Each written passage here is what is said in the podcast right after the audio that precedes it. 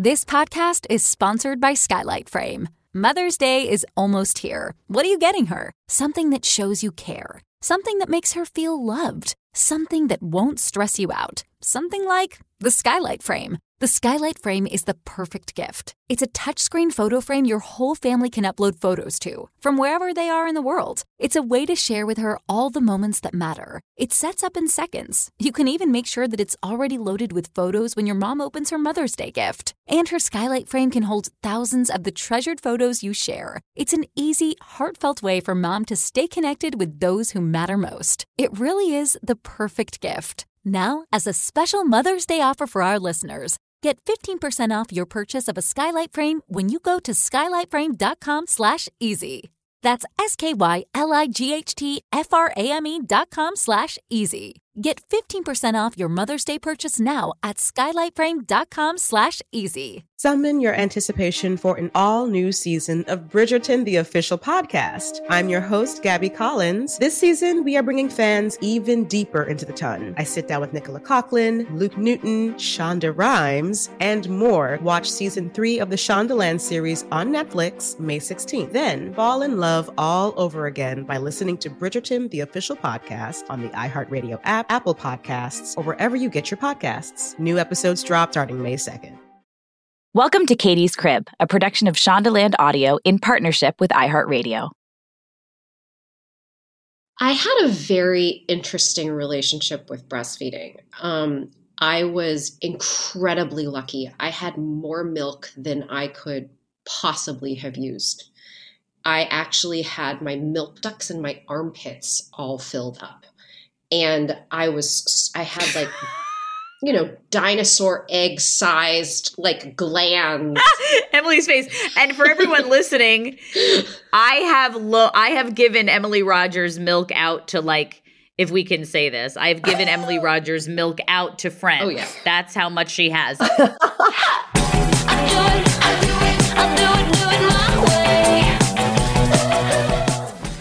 Hello, everybody. Welcome back to Katie's Crib. I'm so excited about this episode of Katie's Crib, which is postpartum depression that comes around weaning.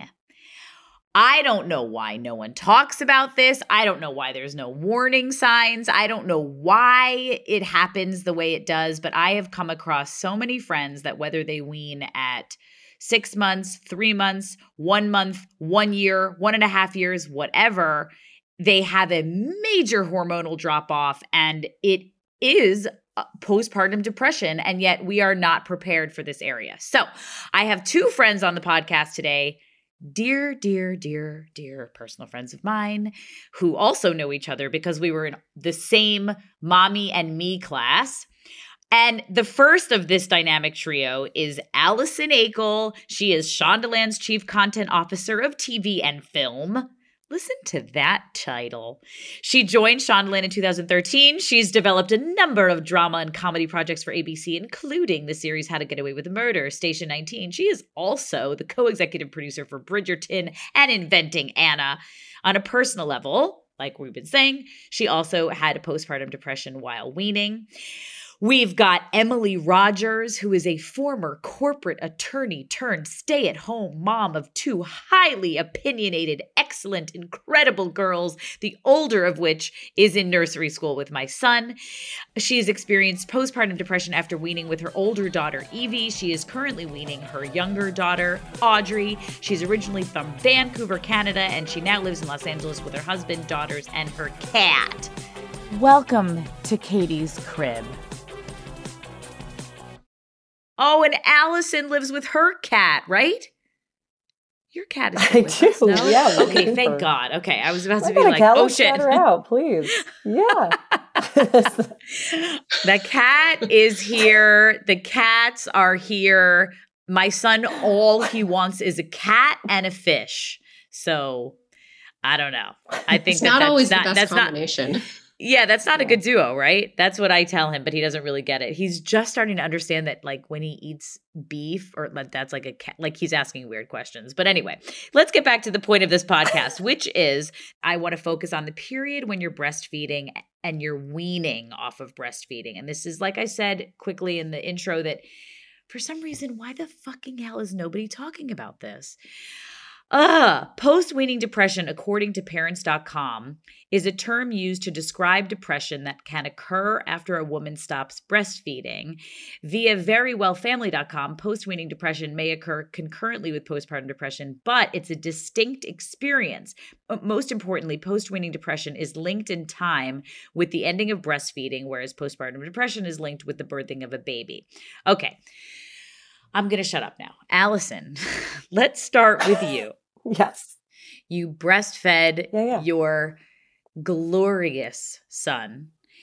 And when did you My know Thor baby. he is the greatest king of all babies? I love him so much. When did you know that it was time to wean?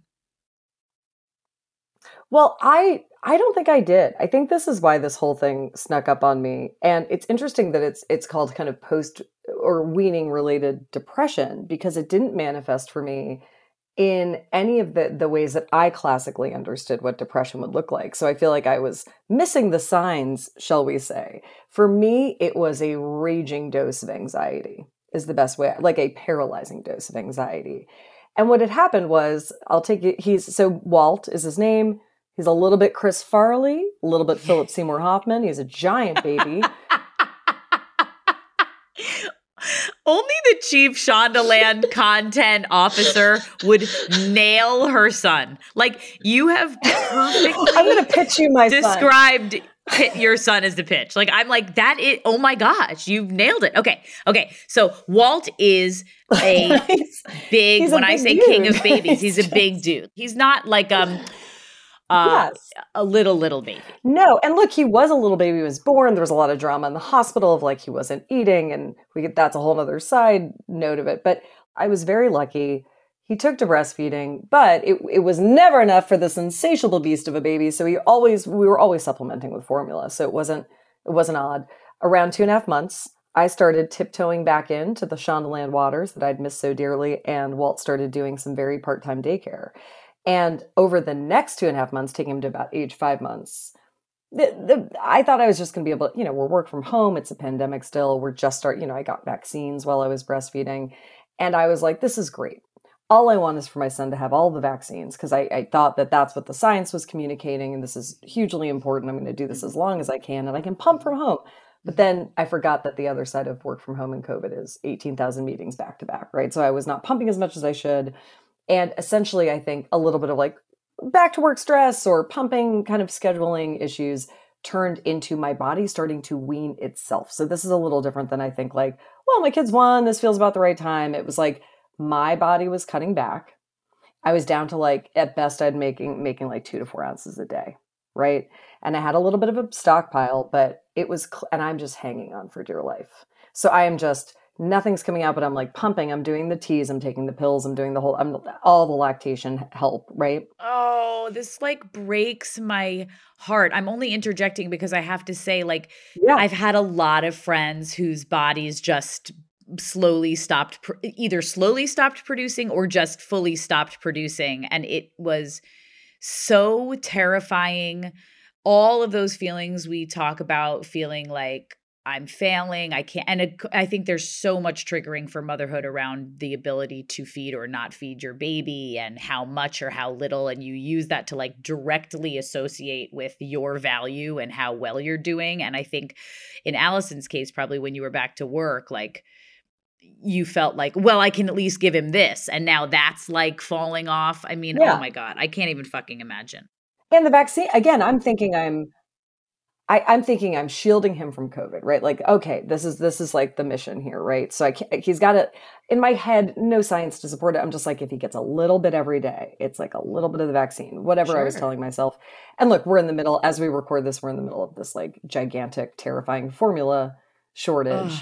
And I can't talk about triggering and paralyzing. I read those that news now, and I'm like, I don't know what I would have done, Oh my you know, oh seven Oh months God. ago. I have goosebumps all over my body. Oh my God. It's awful, and I feel like kind of no one cares. But that's a side note. But but like people are not giving it its due of how insane this is. But I, that that's what that's what happened with me was like my body was just like we've reached the end of a journey.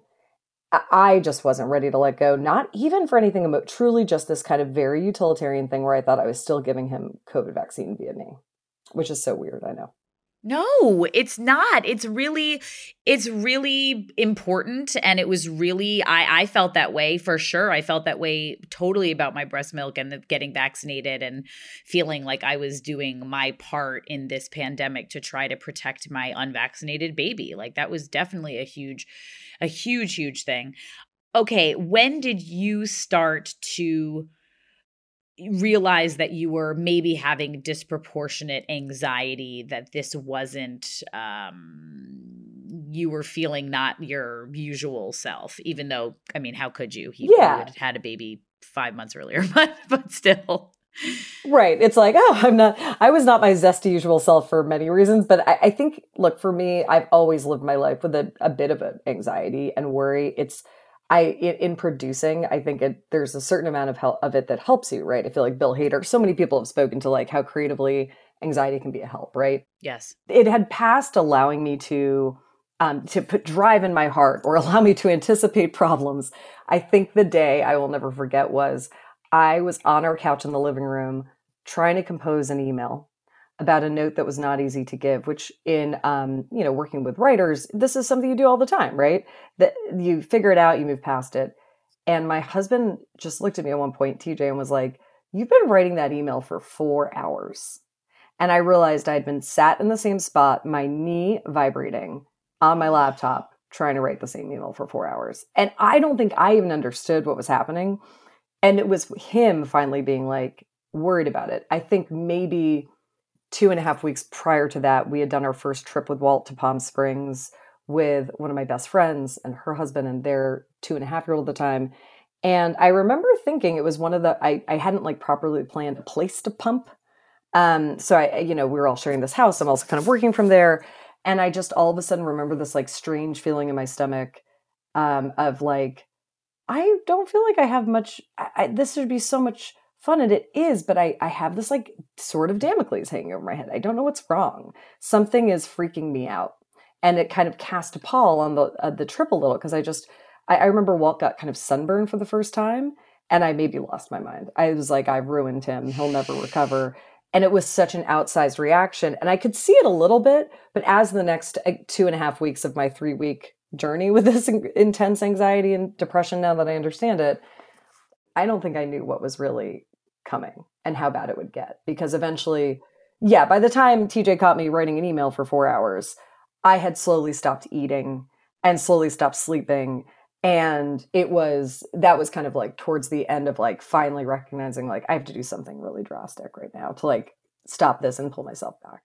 Did you remember aside from having just very disproportionate reactions to like Walt having a really bad sunburn or you not being able to really yep. function maybe you're really tired but like you were functioning at work and now all of a sudden functioning yes. is starting to be questionable do you have any examples of like thoughts you were having at the time oh my god i'll never forget the thought i had which is i had remembered filling out all of my um, pregnancy disability paperwork for when you file with the state of California for your maternity leave and all your benefits. You and I literally had this thought, which is so wild now, but I was like, I think I'm gonna have to file for disability. I think I can't work ever again. Like it was that extreme where I was like, oh, I guess this is it, right? My brain is broken. And I think for you think that postpartum depression is gonna look a certain way. Fuck. Everyone I know thinks that they've broke that they're broken and they're going to be institutionalized. like everyone is well, like, this is it. My like, brain is broken. Yeah, yeah, yeah, yeah, yeah. Yeah. I was like, what else can I do? I suppose. But it, and it was such an intense but ca- I think that's the strange nature of this. It was such an intense but casual thing. The other thing that was happening is we were pulling out of Afghanistan. Um, the U.S. was leaving Afghanistan, and if you remember, it was nothing but just uh, intense footage at the airports of like people handing their kids to soldiers being like get my baby out and i yeah, just remember oh that was the other God, part is like geez. no human should be spending this much time scrolling through i don't know instagram reels not even cool enough for tiktok allison Eakle. but it was just like i think i fucked up my algorithm for life for life my algorithm now is like dead the darkest shit. Oh Jesus, no! We need to log it's off like, and get you a new name. we have to get you a new Instagram handle. Like, Start over. It's Oh my god! Or be like, how did I deal with child loss? Is like bump, bump, bump, bump, bump, bump, bump, where they like oh knock their oh heads my. in, and I'm like, had their hands together. And I'm like, how did I get on this algorithm? I think it's from the period I was winning because I think once the anxiety was rolling, I was just like, yeah, I want to, and and there'd, there'd be those very trite things of like your baby's only small for four years, and then a little of that flooding comes flooding in of like the breastfeeding journey's ending for me, and that's a big milestone. So I think the weird thing about it was it it would flip flop between intense insane thought I or not insane that's terrible word an no, intense you're, you're triggering I thought outsized reaction right it was like this intense outsized reaction that came to my brain in a very casual manner or it was sobbing for two hours at videos of soldiers handing children or uh, of civilians in Afghanistan handing babies to soldiers. And I'm like, this is not normal. This is not usually my vibe. Um, and, you know, then there would be on top of that, like the panic of like, and now I've wasted all this time that I need because my work brain is going so slowly that I have to now that's now that time's gone that I needed this like extra buffer. So it's sort of a compounding effect is the best way I can think of it my last question for you, and then I need I want to hear Emily's story too. Is I know you were not sleeping at all. Your anxiety was raging so bad that I know you also started getting to, and you weren't eating. I remember this because when we spoke, I was like, "Fuck, we need to get to basics." That's a cute word like, for it. spoke. When I called you sobbing on a FaceTime on your vacation, poor Katie Lowes, man, just the absolute go- the go-to for everyone. I like, so I'm at my worst a... parenting moment. Look, I-, I, have been on that. I have been on your side of that, of that place as well, where I have reached out and needed a FaceTime in some of the darkest shit I have ever seen. And I took one look at your face, which is that classic for people who are listening, you um you are not recognizable as the person I know. It's so fucked. And but the other mm-hmm. fucked up thing is you know it will like being on the other side of it as I was when you called me, I was like you will be okay yep. and you will get through it and you will feel like yourself again and you will enjoy all, like it's all going to be okay, but that does not seem possible right now. Like that does just does not yep a possibility right now. Um, what did you do with those three weeks to kind of get through it? I mean, I leaned on TJ so much. Um, and and also look, I'm lucky. I work at a really supportive place with bosses who have it's not like they haven't seen this before, right? Bosses who have had women, I think, accustomed to being type A professionals dealing with different challenges that come in all shapes and sizes with the, the idea of new motherhood, right? So it's like Shonda, Betsy, all of my colleagues, my team, Annie Marco Fong, everyone was just like always there to help and probably could tell something was like a little off. I think I wound up realizing I masked better than I thought I had, honestly.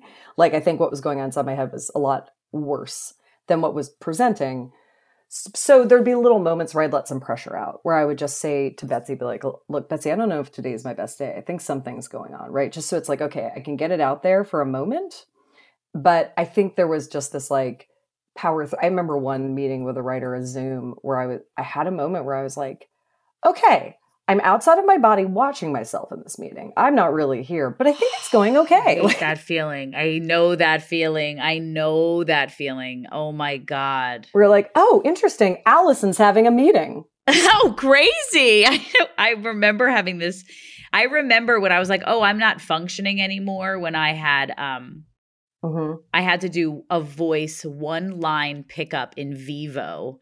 And I had I play I don't even remember the character's name, but I, I had a role that I'd done pre pandemic, pre baby, and they needed me to do one pickup line. And I sobbed to my friend Jackie saying, I don't think I can work for five minutes. Like I'm in big fat trouble. I don't know if I can pretend for five minutes like nothing's going on just to record one line that was like, wow, what you got there? Or some shit like that. And I was like, I um, am never been so scared. Katie, wait, life. was that just off the cuff right now? yeah, baby. I'm, I'm sold. Okay. This that's is why you're that's why you're the pro. And that's why you're like, oh no, you get to like a non-functioning place. It's really scary. but, yes. But the thing that saved me was that after I FaceTime with you and you let me sob, I knocked myself out with like a Benadryl, right? Yes, I, I slept. TJ that. took the baby the baby shifts that night, And I never looked back to breastfeeding. It was over. It was done. I barely had anything left. I remembered your cabbage leaf advice from an, an earlier season one Katie's Crib OG. Hell yeah. But it was over. I was done. And I remember it was the same weekend. I just like slept and then we had a weekend and Walt started solids and I was like, goodbye breastfeeding. And by Sunday night, I was myself again. And I, it was the most bizarre experience. And I feel very lucky that it wasn't, that it wasn't a longer drawn out experience, but that was how instantaneous once I let go. And, and, and I get why people sometimes don't advocate for this because everyone's like, no, you should breastfeed as long as you can. That's great. But like, I just had to let it go and it was done. It was over.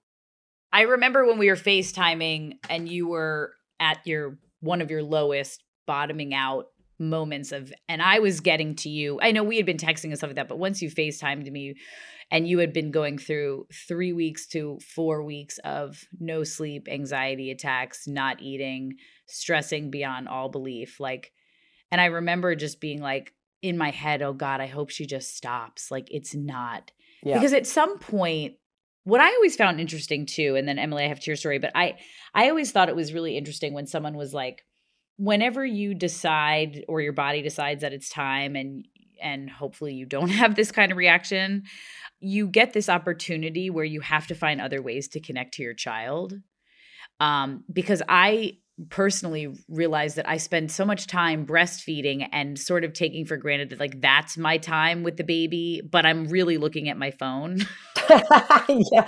Oh, are you looking at uh, Instagram reels of yeah. misery? Or like yeah. answering emails and shit like that. And I'm not, and I'm just saying like, well, this is my time yeah. with the baby, but like, is it really? And then I remember when I weaned Albie, like, oh, it's really important that I have other ways to calm him because I also used breastfeeding as like my way to like you know, make him feel comfort, make him feel this, make him feel that. And so it's just like an interesting thing for anyone listening. Like it's, a, I try to reframe it in my mind as like the opportunity to learn how to comfort and mother in like other ways. Anyway, I, I will remember that FaceTime. And I honestly let it be known and said I was so honored to be on the other side of that call. And I, I truly was. I was so, so, so honored to be on the other side of that call. And I really in my heart was like, she needs sleep. Take whatever fucking Benadryl, Xanax, Ambien, whatever the fuck you got on hand. You're not taking care of the baby this weekend. Eat anything and everything, please God, but you have to sleep.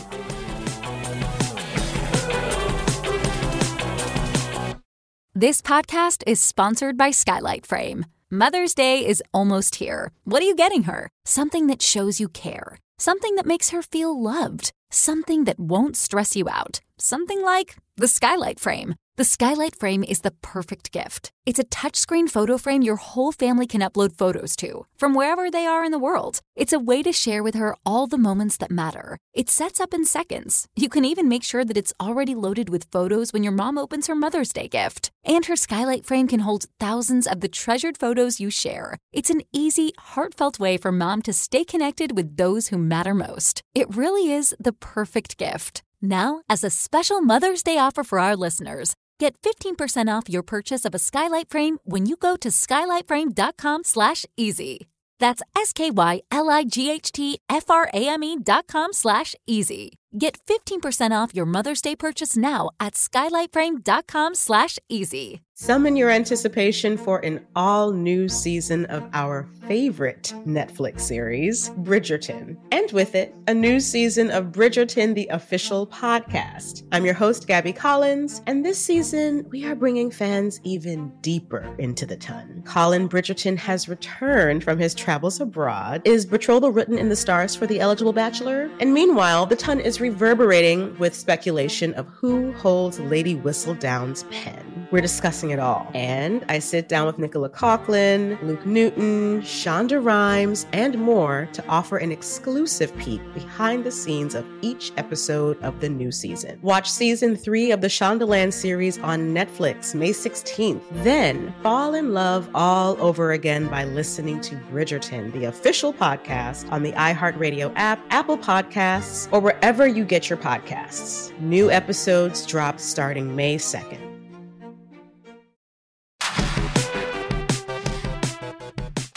Emily has two um, beautiful girls and very different. They're very different. Mm-hmm. Very I'm thinking about that now. So different. Um, and what's crazy about me and Emily's journey is that we were pregnant with both of our kids at the same time, which is fucking awesome. yes. So I want to talk to you about your experience with um, Evie right now because I know you're in the midst of it with Audrey. I'm curious how it's going because I'm still happening. But tell me about your breastfeeding journey with Evie and when you knew, similarly how we started with Allison, how you knew it was time to wean for you. I had a very interesting relationship with breastfeeding. Um, I was incredibly lucky. I had more milk than I could possibly have used. And uh, and one of the interesting things that happened early on with breastfeeding was I actually had my milk ducts and my armpits all filled up.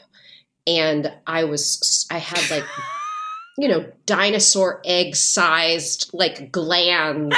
Emily's face. And for everyone listening, I have lo- I have given Emily Rogers milk out to like if we can say this. I've given Emily Rogers milk out to friends. Oh, yeah. That's how much she has. Anyone who I ever get a text from that's like, I'm running low, I don't have, or a surrogate, or da da da da da. I'm like, just call Emily. Just call Emily. She's feeding all of the Los Angeles area. Okay. but, but yeah, and so I had so much milk. But part of that was just my relationship with it was always very diff- interesting because it had such an effect on my body. And I really wish that I had known about postpartum from weaning because I was so clearly a candidate for it given how much milk I had. I was also an endometriosis patient. I mean, I am an endometriosis patient. And so my hormone levels have always been insane. My goal for breastfeeding Evie was I wanted to get to a year. That was that was what I was trying to go for. I obviously had the milk to do it. It wasn't hard to get to a year. And then once I got to a year, I said, "You know what? I'm done." And I just didn't think about it and I started dropping a feed a week because that's what some people tell you to do. You just go drop a feed a week. Now that I know about postpartum weaning, I should have taken a lot longer to do it. I should have let my body adjust over time to do it. And that was just what I should have done. I mean, not to say that anybody else should have done that, but I didn't. And at the same time, there were all these things going on in our lives. Um, my husband had just quit his corporate job to go out on his own. And Evie was, I, I was, I, I didn't know this at the time, but being with her as a mother started feeling like a chore. I remember there was one day that she had somehow there's like a two part tuberculosis test that they give kids at various stages and she had somehow failed the first skin test. And i knew like we hadn't done any traveling we she did not have tuberculosis but they said we want to give her the blood test for tuberculosis. And i have this you know i have a one year old and they're telling me i need to do a blood draw and they were going to send me to a quest lab like just some random quest lab and i said absolutely not. I will go to the children's hospital encino right. lab where they you know drop and and I, I, pitched a fit in my pediatrician's office. And that afternoon somehow my well after i took my daughter to get her blood draw crying crying crying you know this one year old and i'm sitting in my car after and i'm crying. And i don't remember why i somehow got a call from my doctor my regular doctor that day she must have been following up with the test or something and i just burst into tears on the phone you know in the car with evie crying in the back seat and and and i was telling her all of the stuff that was going on and she said you know what honey? I think you've got depression. And i'm really really lucky that i had a primary care physician who could just po- point that out to me so easily and with such care and such you know just really understood who i was what i what i should have been like and how i should have handled all of these things my husband likes to say i'm the best in a crisis and so when all of these things were happening to us and I wasn't handling it well. I mean, and my doctor knew that. And she just said, you know what? Like something's wrong. It's not crazy insane. Like I wasn't having crippling anxiety. I wasn't having any of those things. It was so subtle, but they figured it out. And my doctor was just just said, I'm going to put you on a low dose of Lexapro. Let's see how it goes. And I went on it. And a few weeks later, um, a dear friend of a mutual friend of ours, Mary O'Malley, um, who's been on your podcast, I told Mary what was going on in my life, and she said, I think it's great that your doctor put you on this, but let's get you some professional women's health, like psychiatry. And she put me in touch with her psychiatrist. And he, I've been in treatment with him ever since. I've never stopped. And he, I mean, he's, he changed my life. He really did. And uh, like I said, I didn't have any of that crippling stuff, but you know, he he got me on the right dosage afterwards. We, you know, and and he just he just really helped me figure it out. And then it was the hindsight part of it. And it's it's so frustrating that it took me getting on medication to realize what was going on with me. But i was looking back on things and thinking oh my gosh i missed out on having fun with my daughter for a while. I mean it was I, I don't think I ever in my head thought of her as a chore, but I realized after I came out of that fog or whatever it was that I I could see that that's how I, I had been feeling. And then I just started experiencing joy again being a mom. Mm. Did you have any postpartum depression right after the birth or postpartum anxiety? Did you have any no. of that? See, that's the fucking crazy shit. It's like we hopefully we're doing our due diligence of like preparing people to look at it in that first 6 week window, you know? But you're see, I know people who they've gotten postpartum depression around the time they've weaned and that can be 6 months later in Emily's case it's a year later and you didn't have it at all when you brought uh, Evie home from the hospital. Yeah, and interestingly, I had been so prepared to have postpartum depression f- from the birth. And uh, we had, you know, we had people lined up to talk to. I had taken numbers from people. My husband was, you know, kind of told this is the things you need to look out for. And I was cognizant of all of that because of my endo and recognizing that I had all of these hormonal things, but never applied it to weaning. And also, I had somewhat of a traumatic birth. I I broke my tailbone um, in delivery. And so when I had gone through all of that without experiencing postpartum depression, in part because my husband, like he, like I said, he says I'm really good in a crisis, and so I got when I got through all of that, and after having, you know, broken my tailbone and breastfed through it and all of that, and I was fine. I it did not occur to me at all that I could possibly have postpartum at any point. It's so funny you say that because honestly, like that is, I think that is the thing that snuck up on me too, is that you have all of the meetings and all of the pamphlets. And I did have a therapist through my weaning experience. I, I should have shouted that out too. Oh, that's, yeah. I mean, I wasn't in therapy, it wasn't any of that. But never occurred to me that it could happen with weaning right. especially given the experience that I had had. You know, it was just if I was going to have depression, I was going to have it after breaking my tailbone having a baby. Literally, like the baby that can happen. That's but wild. Yeah, yeah, yeah, yeah. We should do a whole fun. Another thing they that. don't talk about. Another, Another thing. Another thing do a whole episode depression. breaking tailbones. My God, I mean, I just think, and what's crazy for me, um, in my personal experience weaning Albie, I had the similar thing to Emily I mean, I felt it's so interesting having a second baby because I just I've I'm doing it so differently this time around, just mothering in gen- in general. Where I'm having this conversation with you, and I, when I was breastfeeding Albie, I was so stressed all the time about how much, how little, how many bottles. I can remember when he was coming up on a year, I was out of my stock. I was on Broadway. I was pumping every intermission. I was exhausted. Um, my supply was heavily diminishing. Um, and I was confused, thinking I had to get him to a certain point before I made him to cow's milk and he had to have bottles. And it was so fucking stressful. And I was so miserable.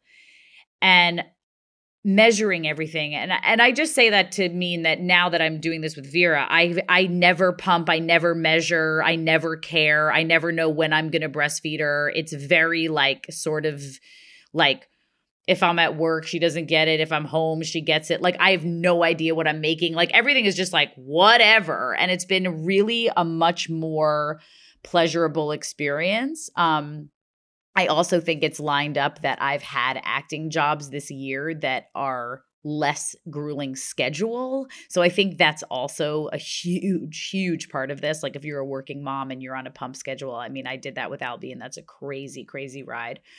Um, but I had to wean Albie at around a week before a year because I when I was doing waitress on Broadway, I got MRSA, which is a deadly staph infection. And they called me and they said, I'm so sorry, but we're going to have to try a million different kind of antibiotics so that this doesn't spread. And you just had your last breastfeed. And I ugly cried and had the opposite experience of you all, which was I ugly cried and then felt such relief and finally felt like myself. Like I was done. I looked in the mirror two weeks later and weight had fallen off for me that just because my boobs were like flat dehydrated socks now and like I just had a different experience, which is funny because I had postpartum depression after birth.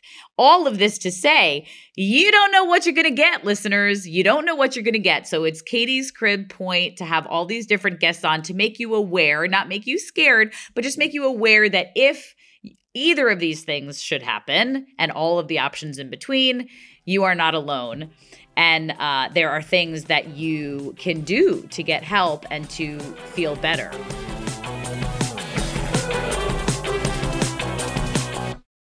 This podcast is sponsored by Skylight Frame. Mother's Day is almost here. What are you getting her? Something that shows you care. Something that makes her feel loved. Something that won't stress you out. Something like the Skylight Frame. The Skylight Frame is the perfect gift. It's a touchscreen photo frame your whole family can upload photos to, from wherever they are in the world. It's a way to share with her all the moments that matter. It sets up in seconds. You can even make sure that it's already loaded with photos when your mom opens her Mother's Day gift. And her Skylight Frame can hold thousands of the treasured photos you share. It's an easy, heartfelt way for mom to stay connected with those who matter most. It really is the perfect gift. Now, as a special Mother's Day offer for our listeners, Get 15% off your purchase of a skylight frame when you go to skylightframe.com slash easy. That's S-K-Y-L-I-G-H-T-F-R-A-M-E dot com slash easy. Get 15% off your Mother's Day purchase now at skylightframe.com slash easy. Summon your anticipation for an all new season of our favorite Netflix series, Bridgerton. And with it, a new season of Bridgerton, the official podcast. I'm your host, Gabby Collins, and this season we are bringing fans even deeper into the ton. Colin Bridgerton has returned from his travels abroad. Is betrothal written in the stars for the eligible bachelor? And meanwhile, the ton is reverberating with speculation of who holds Lady Whistledown's pen. We're discussing it all. And I sit down with Nicola Coughlan, Luke Newton, Shonda Rhimes, and more to offer an exclusive peek behind the scenes of each episode of the new season. Watch season three of the Shondaland series on Netflix May 16th. Then fall in love all over again by listening to Bridgerton, the official podcast on the iHeartRadio app, Apple Podcasts, or wherever you get your podcasts. New episodes drop starting May 2nd.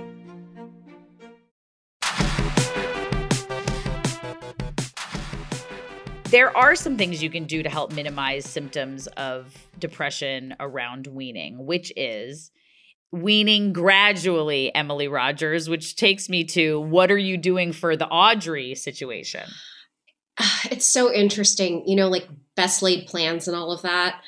Um, I had talked to Dr. Sparago, my, my psychiatrist. I had talked to my therapist. I had talked to friends. I talked to anybody that I could talk to about what was your weaning plan like? How did you do it? How, and so, and I had come up with this elaborate, you know, scheme where I was going to wean one feed per month, and that was it. Emily is course, such a lawyer. Like you do everything like like I just think you're so meticulous in all of this. I love it. Okay, so you had this totally elaborate, detailed plan. And then Audrey laughed at me, and so did Evie, in fact, because it was the combination of both of them. I was still pumping at night right before I went to bed. I dropped that first. That was easy. A few weeks later, I said, okay, I'm going to drop, I'm going to drop a feed. And in my head, I, I had a plan that I was going to drop her afternoon feed first. And I don't remember, and at the time, I didn't remember why I had insisted on it being the afternoon feed. Because one morning, Audrey chomped down, like in her late morning feed, teeth and all, just like took a bite. And I was like, nope, 11 a.m. is done. Oh. and we're dropping it today and it's done. So then I dropped it. And then I realized a week later why I had why I had wanted to drop the three o'clock feed first, because I was taking my daughter to those 10-day intensive swim classes every single day at 3:30. And so I couldn't like I I I couldn't just nurse her. I had nannies lined, you know, I had childcare lined up for when I was taking her to swim class. There was going to be a rush of me picking her up from school. And then, like, so the whole thing, I ended up dropping two feeds in two weeks. I was like, oh my God, this is exactly the opposite plan. so, all uh. So everything you've planned is not what's happening. Welcome totally to motherhood. shot. Yeah. And so, how do you feel? How do you feel? I mean, you must feel okay because you're on you have the support and you're on medication, right? I have the support. I'm on medication. I mean, the best thing that happened to me was when my husband and Dr. Sparego and I actually had an appointment together before while we were deciding, you know, when to have our second baby. And this was maybe 5 months before the pandemic hit and we were talking about should I go off the antidepressants before I get pregnant again, yada yada yada. And we decided, and I made the decision. I was like, you know what? I still need to be a good mother to my older daughter, so I can't go into postpartum depression again because I won't be able to mother properly. And so, and let's face it, your older one takes so much more patience and the language and all of that that's so much more important that you need to kind of be on for. And so I stayed on antidepressants the entire time. And thank God, because then months later we're in a fucking global pandemic and and everybody went on them. yeah, exactly.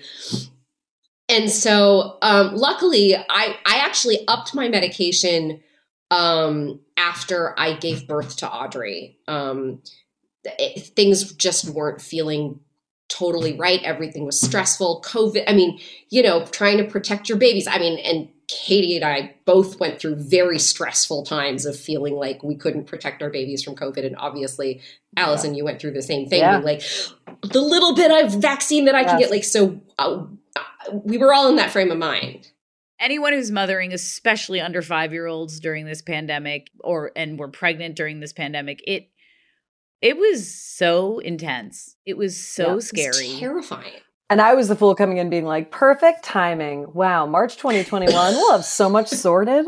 Ah, getting my vaccines. Like I was just mad that I missed being able to get it as a pregnant lady. And um, pregnant lady, why do I say that?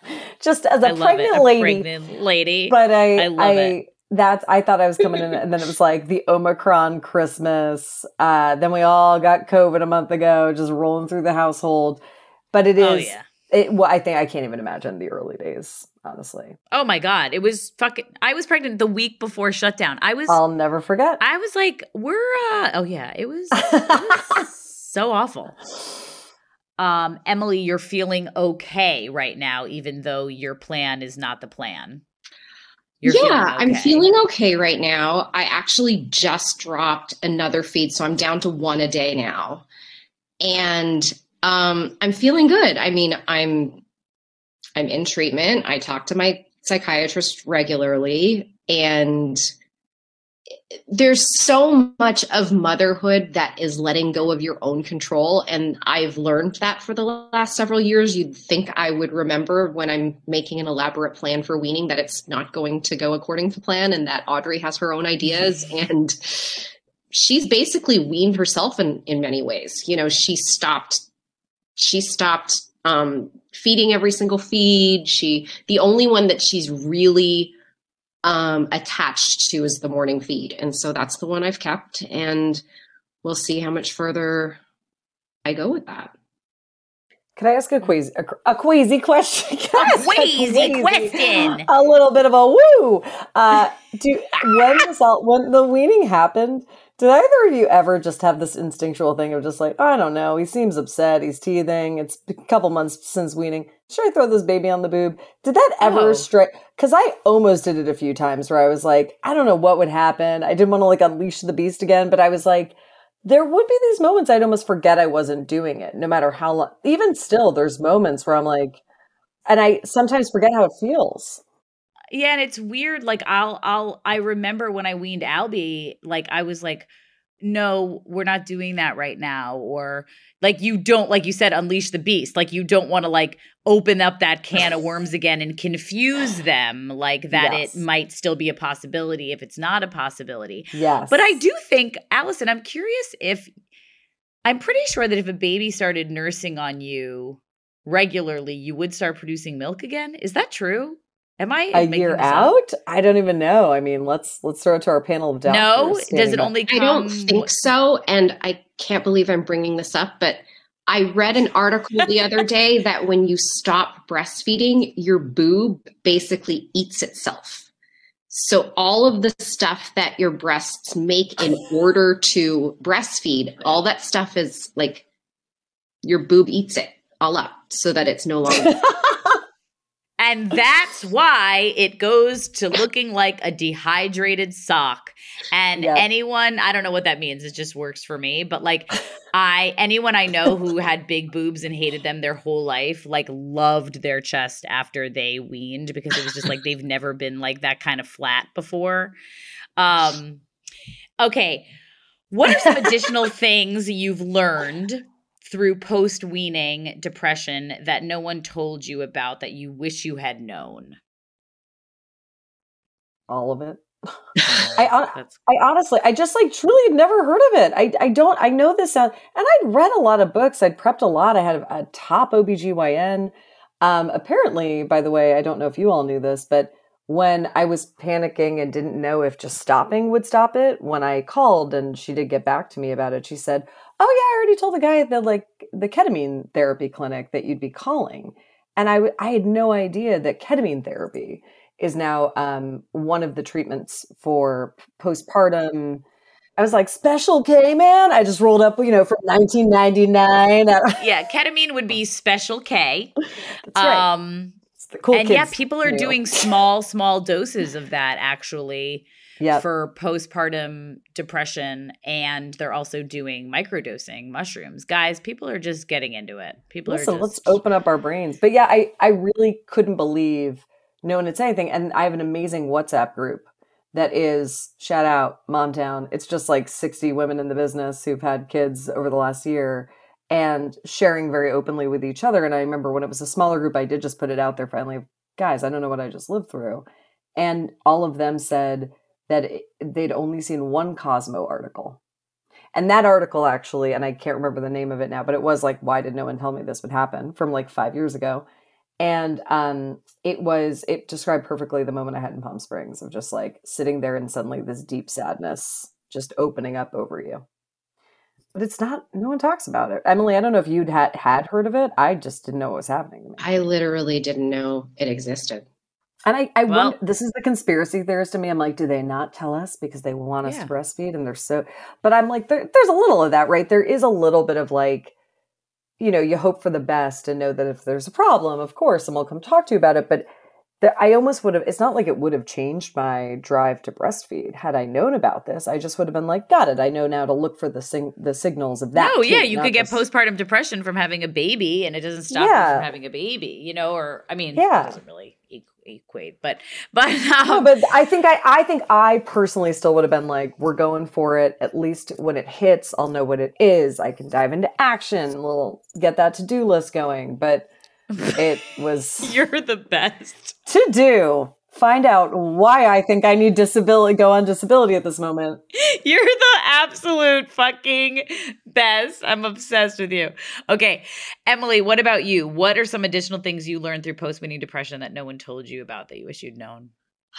Actually, when I found out that I was doing this podcast, I asked my psychiatrist. I said, if oh, you yeah, could tell you women, yeah, if you could tell women about postpartum and weaning, like what would you say? And he said, I want women to understand that even though we think that breastfeeding is controlled by the breast, it's actually controlled by the brain.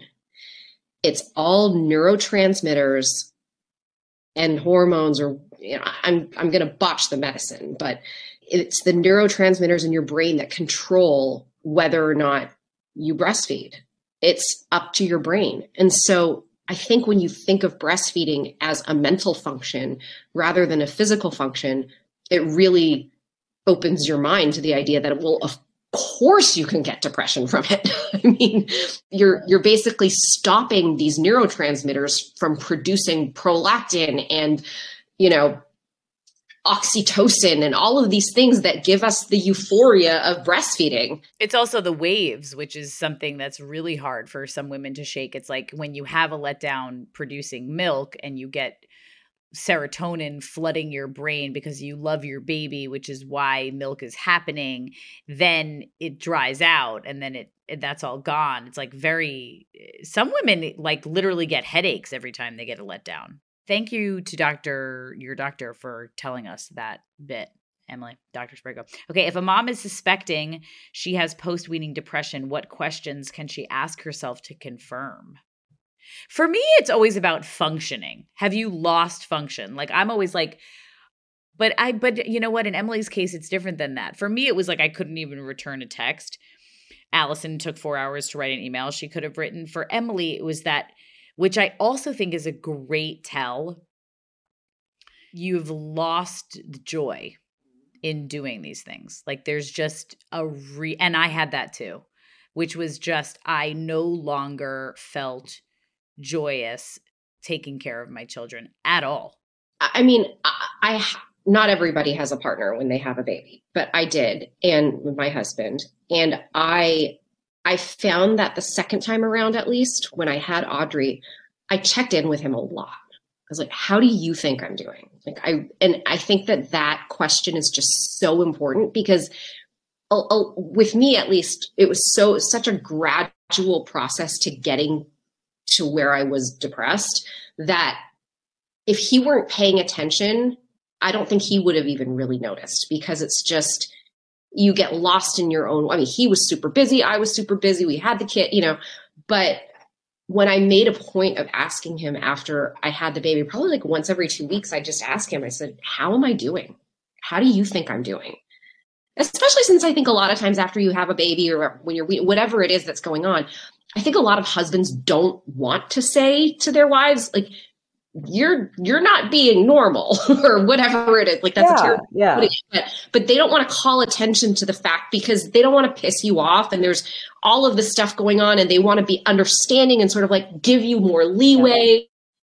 to have the emotional experience that you're having but it's it's a it's a difficult balance to try and figure out and the best person who knows you like the person who knows you best is your is your partner and he was able to say to me you know at certain times he's like no i at least after Audrey, he was like, I think something's going on. I think you should talk to your doctor. I think you should tell him these things. Can I jump on the call with you with your doctor? Can we all talk about it together? Um, which I was really lucky. Like my Jamie has been on calls with me and my ther- and my psychiatrist multiple He's the shit. You both have such wonderful partners. Oh my god. That's amen for that. I mean, truly. And again, like exactly like if I I try to think about the the thing about questions you can ask yourself. Here's one of you would ask me, Katie, what mm-hmm. coping mm-hmm. mechanisms did you use? Yes. And I was like, none. It was terrible. I stopped eating it. I did for a while still try to go back to things that used to work. So meditation was a huge one. Um, I would did get nervous too. about sending, you know, cut notes or whatever it is. And I, I, before I would sit down to do it, I would go meditate and I would just, it didn't work. Like it was not unlocking any calm. I was vibrating and thinking through the whole, it wasn't just like, come back to your practice, cycle back. No, it was, it was not working. And going on walks, like TJ would force me to leave the house sometime around 5 p.m. every day. That used to be so calming to me in a pre- early pandemic days and did nothing for me. I would come back just as hyped. So I think that's a good test is like, are those things that usually calm you down, bring you back, focus you, uh, do they still work? And if, if they're not working, there might be something more aggressive happening, even if you do them inconsistently. That's that's the other thing that really helped me understand something was wrong. I had the same thing. I remember hanging on to this like meditation app on my phone and like trying to play it to like go to sleep and just being like, I am spinning the fuck out. I cannot do this. And then I remember going on family walks at, sunset at five o'clock and just being so sad and like so feeling out of body, feeling like I was watching myself, like, oh, you should be enjoying this. Like you're going on a walk with your baby strapped to you and your toddler and your husband, and I'm a shell, like a shell. Like I, I, I why I'm not in the experience like at all. Um, it reminds me of something that I I heard in my childbirth class about you know whether or not you should get an epidural. Talia Moore taught my childbirth class, and she had said, you know, it's supposed to be painful, but you're not supposed to suffer.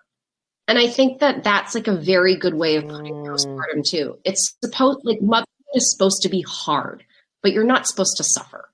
And it's not supposed to be so hard that it feels debilitating or that it affects the way that you go about your life or if, or you have no joy left in Yes. being with your child. no, but suffering is a different Wise. thing. Su- Yeah. suffering, It's- suffering is a different thing. Not the right analogy, but it's No, hard is different than suffering. Hard can be okay, you know, but suffering is is a different thing. Um, what would you recommend to women who are going through or who suspect they have post weaning depression? one of the best things I I could recommend too is like I didn't have a general practitioner before I gave birth. It was just all in my OBGYN. She was my everything. Her and my her and my amazing rheumatologist for with my cool young people arthritis that I have, middle-aged people now. Um, but I wish I'd had a GP in place before I gave birth because I didn't have a psychiatrist, right? So I did I just had my my talk therapist and my OBGYN and I wish I'd had somebody I could have gone to in this very kind of like distinct way from both of those experiences to do an assessment at the early stages of it, just to be like, Doc, am I okay? What's happening? And they could have then like guided the rest of that experience because I think I had some, like, I, I just don't, I, I think that would have allowed me the freedom to maybe even, I know this sounds weird, say things I wouldn't have maybe said to my OBGYN or my therapist about physically like what was happening because I think I was a little nervous to admit I wasn't sleeping and eating and I was also like doing a high octane job and caring for a baby. And I feel like a, just a Mr. GP I just signed up with or Ms. GP. I don't have a GP either. Like, what the hell? and this is not as helpful for new moms, but like as you're getting ready, have a have a person who's just like this separate entity.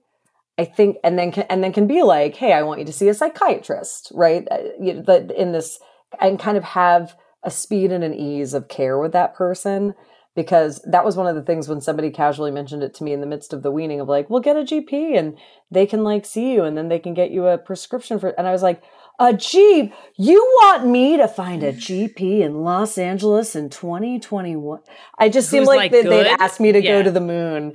I was like, are you kidding? They're booked. So uh, that was the one thing I really wish so- someone had told me ahead of time. That's great. And your GP is the one who told you, Emily, right? yeah. She's the one who See? figured. Interesting. She knew. Yeah, She knew. interesting. Knew me. Interesting. And what would you say to that question? I would say talk to the people in your community. Like talk to them, talk to your mom friends, talk to or if you know you're the first person of your friends to have kids, go find you, you know your sisters, cousins, mothers, neighbors, daughter, you know, whoever because the moment I started talking to people about my postpartum depression, you discover that everybody you know has postpartum depression or depression of some sort. Everybody's medicated. Everybody's got a doctor. like seriously, yeah. like everybody yeah. has a doctor. So yeah, you'll find referrals within your community, people that you trust, and just give them a call and talk to them. I love it. And last question that we always ask parenthood is parenthood should be a choice. Ooh, right on. That's what I'm going with right now. Perfectly said. Uh, ah, perfectly said.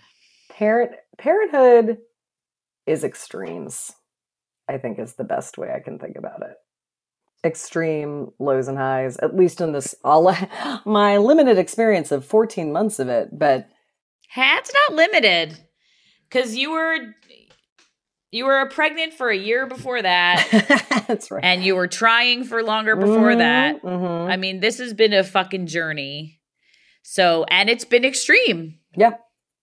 And it's it's not a bad it's, thing that it's extreme. It's almost like no. kind of there's power in knowing it's extremes. Yeah. I'm so appreciative of you both coming on to Katie's crib and sharing your personal experiences. I think it will be so helpful. I think hopefully we can add to the great canon of the Cosmopolitan article on postpartum depression around we- around weaning yep. to hopefully make women more aware. Information is power, and let them know that they're not alone and that this is fucking common. I freaking love you both. I love your children. I love your partners. I love your faces. Uh, I love everything about you, you both. Now everyone knows why I FaceTimed you crying now. No, right back at you, and so, so endlessly grateful to be invited to be a part of this conversation. And I do hope it, I do hope it helps people. Um, and Emily helped me hearing your story, which could not have been more different from my own, but still lets me feel connected. Yeah, definitely. Thank you so much, Betty.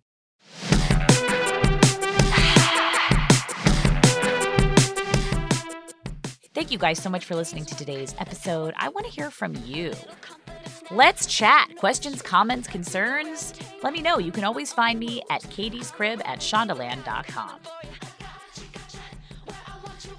Katie's Crib is a production of Shondaland Audio in partnership with iHeartRadio. For more podcasts from Shondaland Audio, visit the iHeartRadio app, Apple Podcasts, or wherever you listen to your favorite shows.